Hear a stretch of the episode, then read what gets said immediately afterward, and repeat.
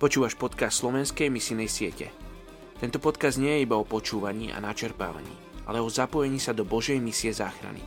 Svojou modlitbou sa aktívne podielaš na misijnej práci vo svete.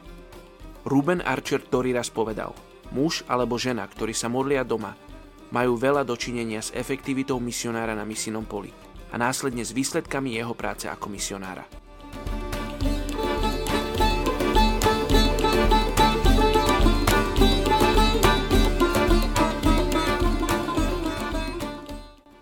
8. marec.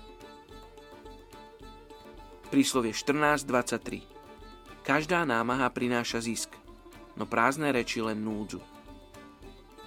Dnes sa modlíme za etnickú skupinu Gadária, hinduistickej tradície v Indii.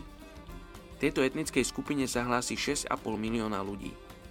Dnes už prakticky zanechali svoje zamestnanie, ktorým bol chov oviec a kôz, dnes sa živia prevažne ako pracovníci v oblasti murárstva, a niektorí ešte chovajú zvieratá.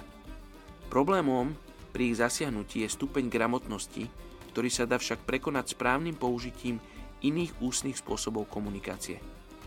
Kresťanskí pracovníci môžu využiť používanie príbehov z písma a nahrávky evanílií a filmy. Nevieme o žiadnych veriacich v tejto etnickej skupine. Poďte sa spolu so mnou modliť za etnickú skupinu Gadária Indii.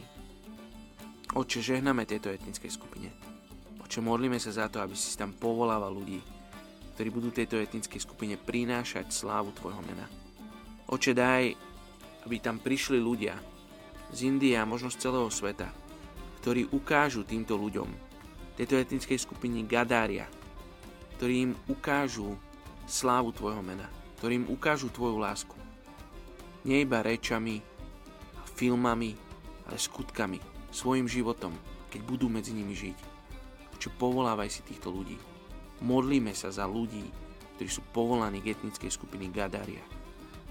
My ti ďakujeme, že už teraz konáš v srdciach ľudí Gadária. Amen.